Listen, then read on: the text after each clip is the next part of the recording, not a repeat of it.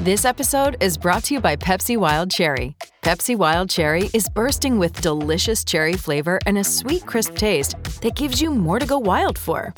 Getting wild may look different these days, but whether it's opting for a solo Friday binge watch or a big night out, everyone can indulge in their wild side with Pepsi Wild Cherry. Also available in Zero Sugar. So grab a Pepsi Wild Cherry and get wild.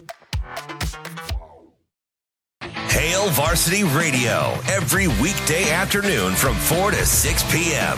On Thursday, show from counterread.com, Brandon Vogel, former Colorado football head coach Gary Barnett, and staff writer for The Athletic, Mitch Sherman, that and more.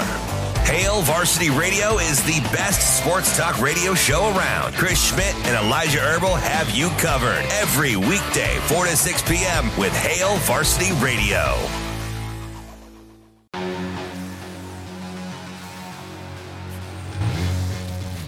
Listening to Hurrdat Sports Radio. Here is Husker 24 7 senior writer, Brian Christopherson. Yeah, it'll, it'll be a little bit of a circus act. Brian Christopherson. Well, I mean, that's that's pretty interesting. Brian Christopherson. I, I kind of enjoy that. Here is Brian Christopherson. I did the same thing in Illinois last year. Like you, it was a close game. The ball was ripped out. And to me, it's all technical. It's it's about covering the tip of the ball and keeping the ball high and tight. If you watch Heinrich run with the football, you know, Coach Osborne came in yesterday. and We wa- you know watched watched some film with us, and he just talked about how beautifully Heinrich carries the football. He carries exactly like we ask him to do. You watch Tommi Hill. He had that fumble again on the kickoff return, and Tommi Hill picks the ball off the other night. And there's a, a picture of him. You know, with, with going five points of ball security. It's a commitment to that. And so Anthony's been running with the ball one way his whole life, not protecting the, the, front tip of the ball, and again the ball getting out here. It's Division One football. You're not going to have a lot of runs where you start right and work back left. It just doesn't happen, especially in four minutes. So we've just got to continue to coach them.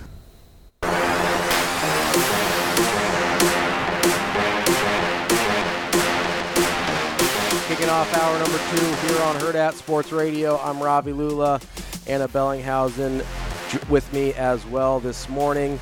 Joining us now on the Warhorse Sportsbook Hotline is our friend Brian Christopherson from Husker 24/7. BC, how you doing this morning? I'm doing uh, pretty good, guys. I'm up in chilly Minnesota. I'll say I heard you're on your way to a Twins game. Yeah, we're already actually. It's my brother, my dad, and I up here in uh, Minneapolis for Game Four, Twins Astros. After the Astros uh, kicked our tail, our tail. I I always say "our" with the Twins, like I, uh, you know, am the pitching coach. But um, yeah, we're going to a game at six o'clock tonight, and my dad wants to go golfing, and it's uh, 45 degrees. So I'm really fired up about that as we get ready to do that. Ooh, bundle up, my guy. Uh, how you feeling about the Twins going into Game Four?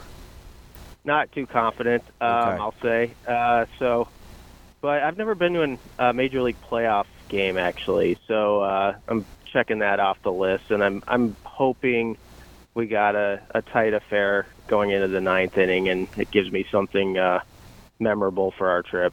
Well, I think everybody outside of probably the greater Houston area is rooting for your Twins over the Astros. So, uh, good luck to you tonight. We hope uh, we hope you have a, a memorable experience. You know, let's get a little let's get a little Carlos Correa walk off for you. Might as well, right?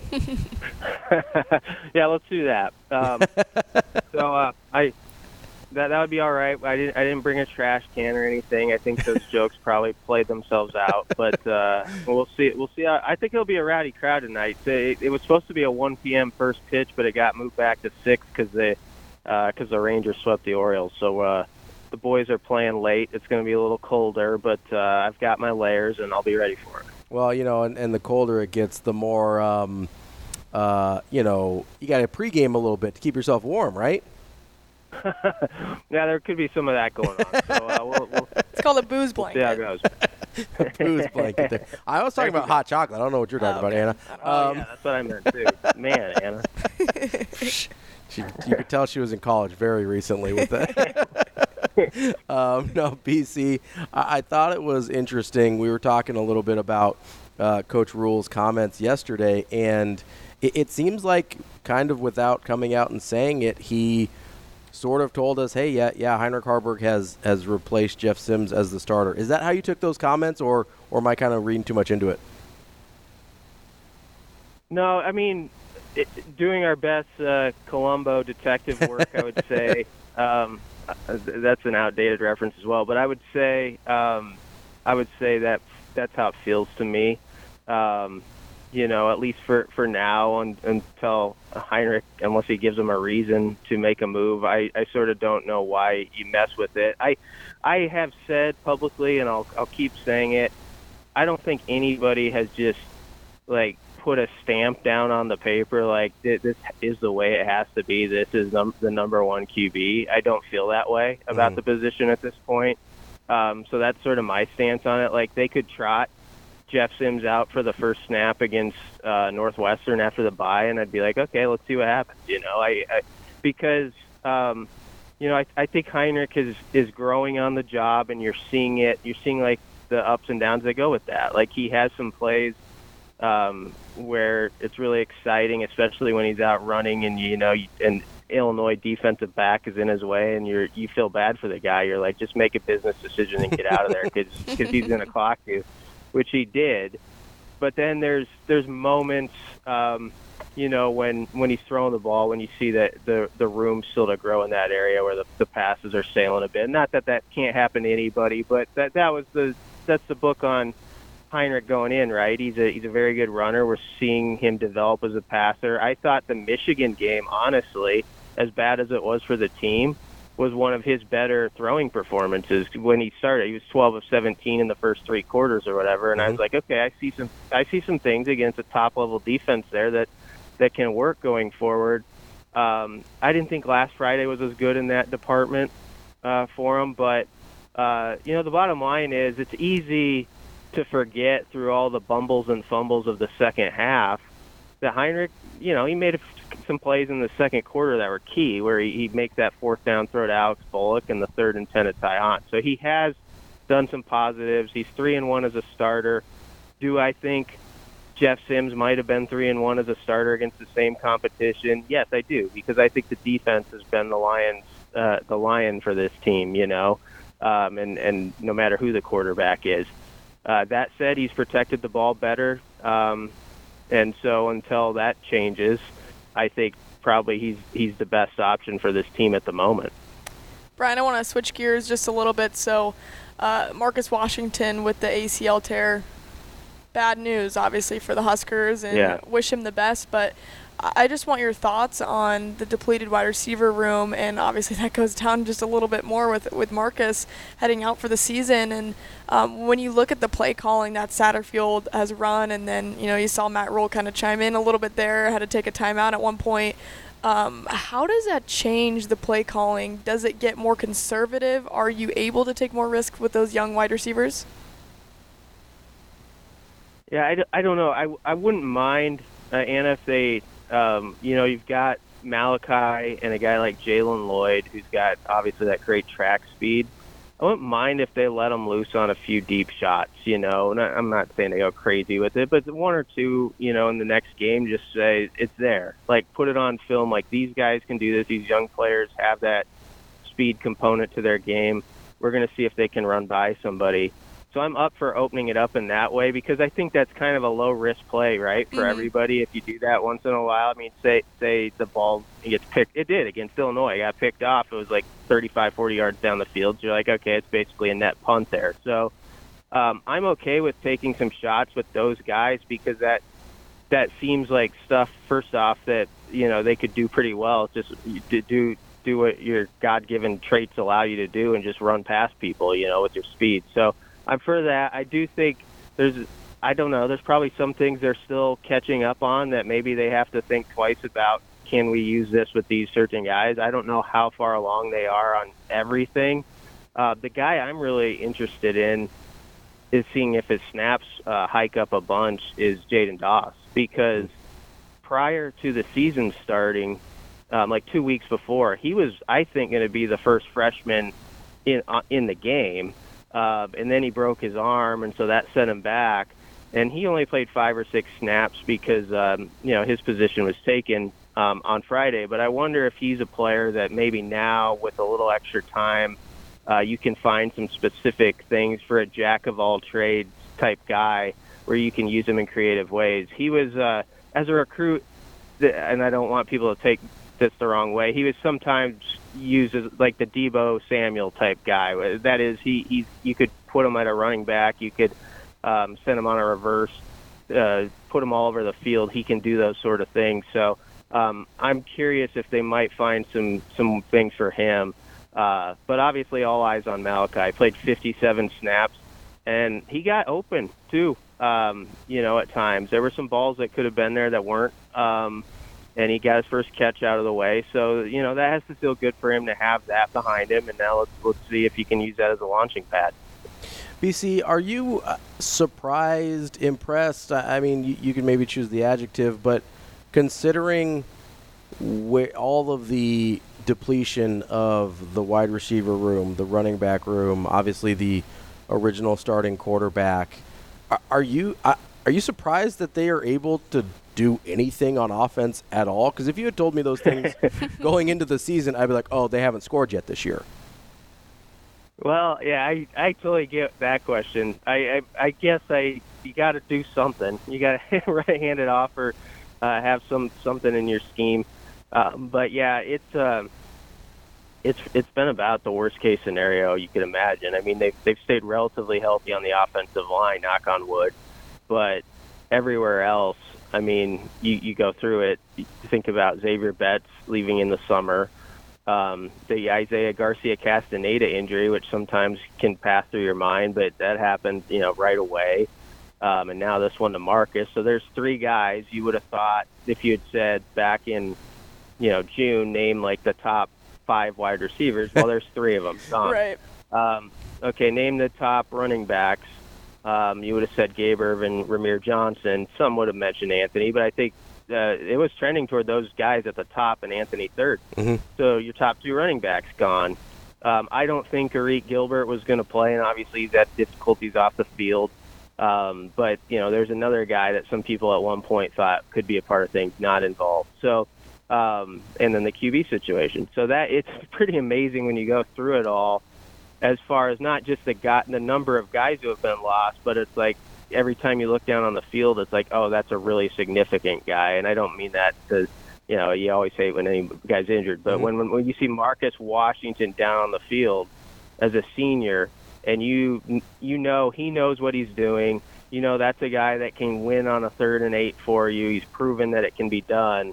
Um, I mean that's painful, and it's just like okay, it's just another thing you have to work around. So all this to say, um, I'm not saying coaches aren't, a, you know, that they're above criticism or anything like that. I'm just saying in Marcus Satterfield's first year as the offensive coordinator, when you're going to have that conversation about how everything looks over there, that this has to be in the top three sentences. Okay, what about all the injuries too, and uh, what they're maybe having to do that they would rather, you know, they'd rather be doing something else in certain cases, perhaps. So you got to factor that in at least when we talk about this you know, BC, I, I'm glad you brought up Marcus Satterfield here because I, I was thinking about not only the job he's done at Nebraska, but the first year he was at South Carolina, I believe that was the year that they had to pull a grad assistant out of the coaching staff to finish the year or, or to start the year, I think, at quarterback because of all the injuries there. I mean, he might be kind of uniquely qualified to be in the position he's in right now, right?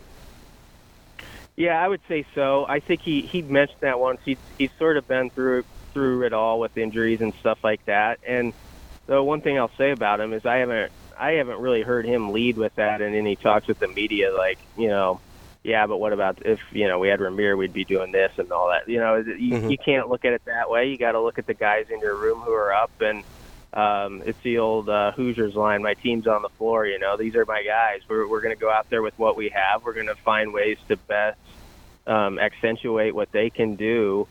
And, um, you know, can it be? Here's the big question of the second half of the season can they make it um, a blessing in disguise at certain spots, like wide receiver? Mm-hmm. Like, this isn't an ideal spot but it is what it is. And now you've got you've got games against teams you can win these games, and these got you've got young players with talent enough to make a play against a Northwestern or a Purdue. It's within them to do that. You've got to make them believe they can do that, and if they can. Um, we could look back at, you know, where if Nebraska's getting ready for a bowl game, and they get to six wins, and these young guys have contributed to that, and say, okay, they've now got um, some stepping stones that they've taken toward next year. We're going to feel a little bit better about this group than we did. So. Matt Rhule has always been bullish on his receivers in particular and what they're going to be. And now I think we're just to that moment where one or two of them at least kind of need to start you know they need to be it a little bit um, here in the in the next six weeks at, at times. It's not going to be all the time, but at times it has to pop up, and you're like, oh, that's going to be nice. Brian, do you think it's okay if Nebraska doesn't find their quote unquote offensive identity this season given all the circumstances? Um, that's a good question. Um, I think what they would say is that they know what they want to be. Um, and, and, you know, Rhule had a pretty good quote about this where um, just because you're not executing it necessarily, um, or it's not at the highest level, and I'm paraphrasing, but that doesn't mean you don't know what you're you want to be. You know, there are certain I've watched Husker teams where you feel like there's no template in place here, right? I mean, I don't know what exactly um, their staples are or what they want to be a year or two down the road. When I watch this offense, I don't think it's easy on the eyes, but I do think I know what they're going toward. Like I can see the type of team they want to be. Now the component though that I'd love to see pop up, and this is where those young receivers come into play, is before the season, Rhule would talk about being a grounded, pounded team, but also, um, you know, taking those long shots and having that in your arsenal. And I think it was last week on this very show I was thinking about it. I mean, have we seen that pass completion where a guy catches it, where the ball travels in the air like 35, 40 yards? You know what I mean? And it's caught, and it's a it's that type of play. Um, I'm not looking for that all the time. I'm looking for one or two of those that pop into a game um, that change the direction, and it's just a, a huge play that that kind of dings the other side. So that's the part um, with the you know, kind of grind it out, uh, body blows organization that Rhule wants with the run game that I'd love to see um, surface a little bit here in the second half of the season. And then if, if you see that a bit, I think you could you, you can kind of piece together this is what they want it to look like just at a higher level as they go forward. So the season might be hey, let's figure out what will work this game for this team with what they have. Yeah, I, I mean, I think you have to do that, in, you know, with any team really. It, it's it, it. What does it take to get the job done to get a win on that given? Might week? not be I pretty. Mean, not that you're, yeah, yeah, and that I mean that that's why I think you've heard Rhule say things like, um, you know, publicly no less, like it defense. I want you to know this is a defensive oriented football team. We don't always hear head coaches like say that, right? Where they mm-hmm. just like put one one phase of the game out there sort of in front like you're you're the you're the heart of this thing. We're playing around you. And so i mean you hear a quote like that you do you do realize like you know with the offense there it's not that they don't want to score every possession but there's also an understanding play within the the the parts of your team and what we have at this moment. And that you know that includes like um, if it's third down and six yards at your own 45 yard line and the play's not there, for goodness sake, just throw that ball away. Do what you got to do.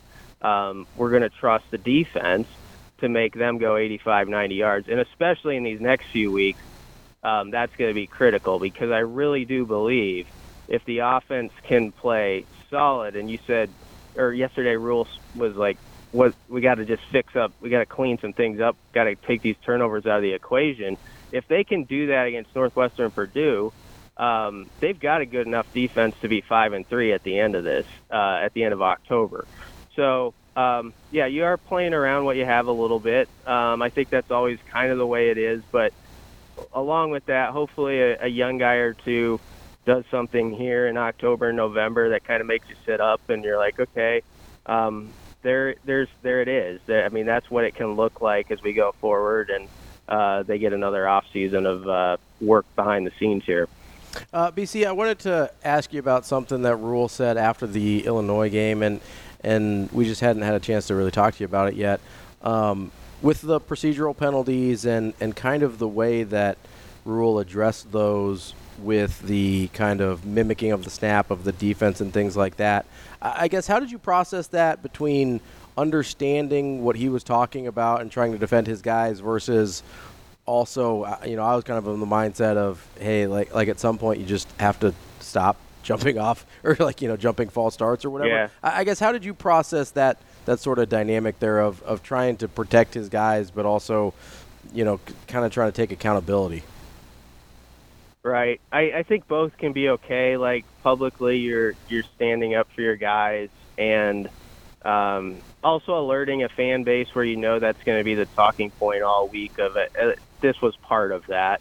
Um, you know, he did say within there, there's a there's a time where maybe it's happened two or three times where you got to say, hey, this is what they're doing on you know third and three or whatever um, before the snap. You, you stop jumping. It's going to keep happening, and just you got to got to stand tall there. Um, so I I understood what he was doing, but I I I, I agree with you, Ravi. It's one of those deals behind the scenes where you got to be accountable to it, and you're gonna you got to know that uh, teams are to keep messing with you if they can get away with it. If if there is something going on there, they're to try to do whatever it takes to make you jump again, and so you've got to get your guys disciplined to uh, even if you feel like someone is sort of uh, outside the boundaries of etiquette for the game or whatever, it, you, it's still if it's happening, um, respond to it in the way that it's not uh, always third and 15. So um, either way, it goes down in the stat sheet as it did, and it was a it was a painful second half. So you got to learn a lot of lessons from that because that was a game where the defense balled out and they bailed out their offense um, mm-hmm. because that I mean, I was sitting there with five minutes left, thinking this game should have been over three times by now, and, and we're still and we're still waiting to ma- see if Nebraska can make one final stand to sort of put it away. So, um, as, as good as it was to go on the road and win a game, some people didn't expect you to win, or you were a slight underdog. Uh, you got to take all those things and make them uh, growing points here as you go into the second half of the season, because that that won't uh, be enough in some other games. Was there any part of you that was I guess, happy to see. I don't know if happy is the right word, uh, but sort of, yeah, we'll just stick with happy to see Nebraska sort of shoot itself in the foot several times and still come out with a win. Because there was a part of me that was excited by that, that they didn't like self destruct totally.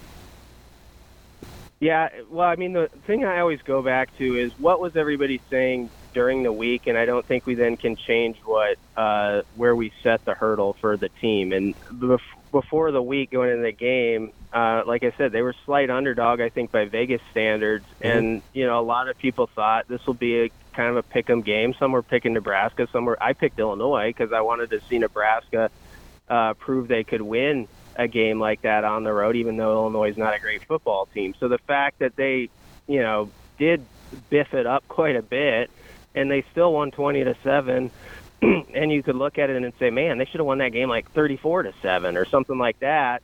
Um, there is a positive light you could cast on that where um, you know that they showed the potential of what uh, how that game could have gone.